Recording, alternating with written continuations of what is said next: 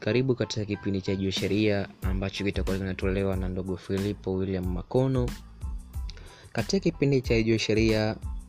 kitamwezesha mtu kuweza kuwa na ufahamu juu ya sheria mbalimbali, juu ya haki mbalimbali, na pia juu ya makosa mbalimbali na jinsi au njia za kuweza kwenda kufungua kesi mahakamani, kusikiliza kesi mahakamani, video fanyaji, na sio hivyo tu, lakini pia kujua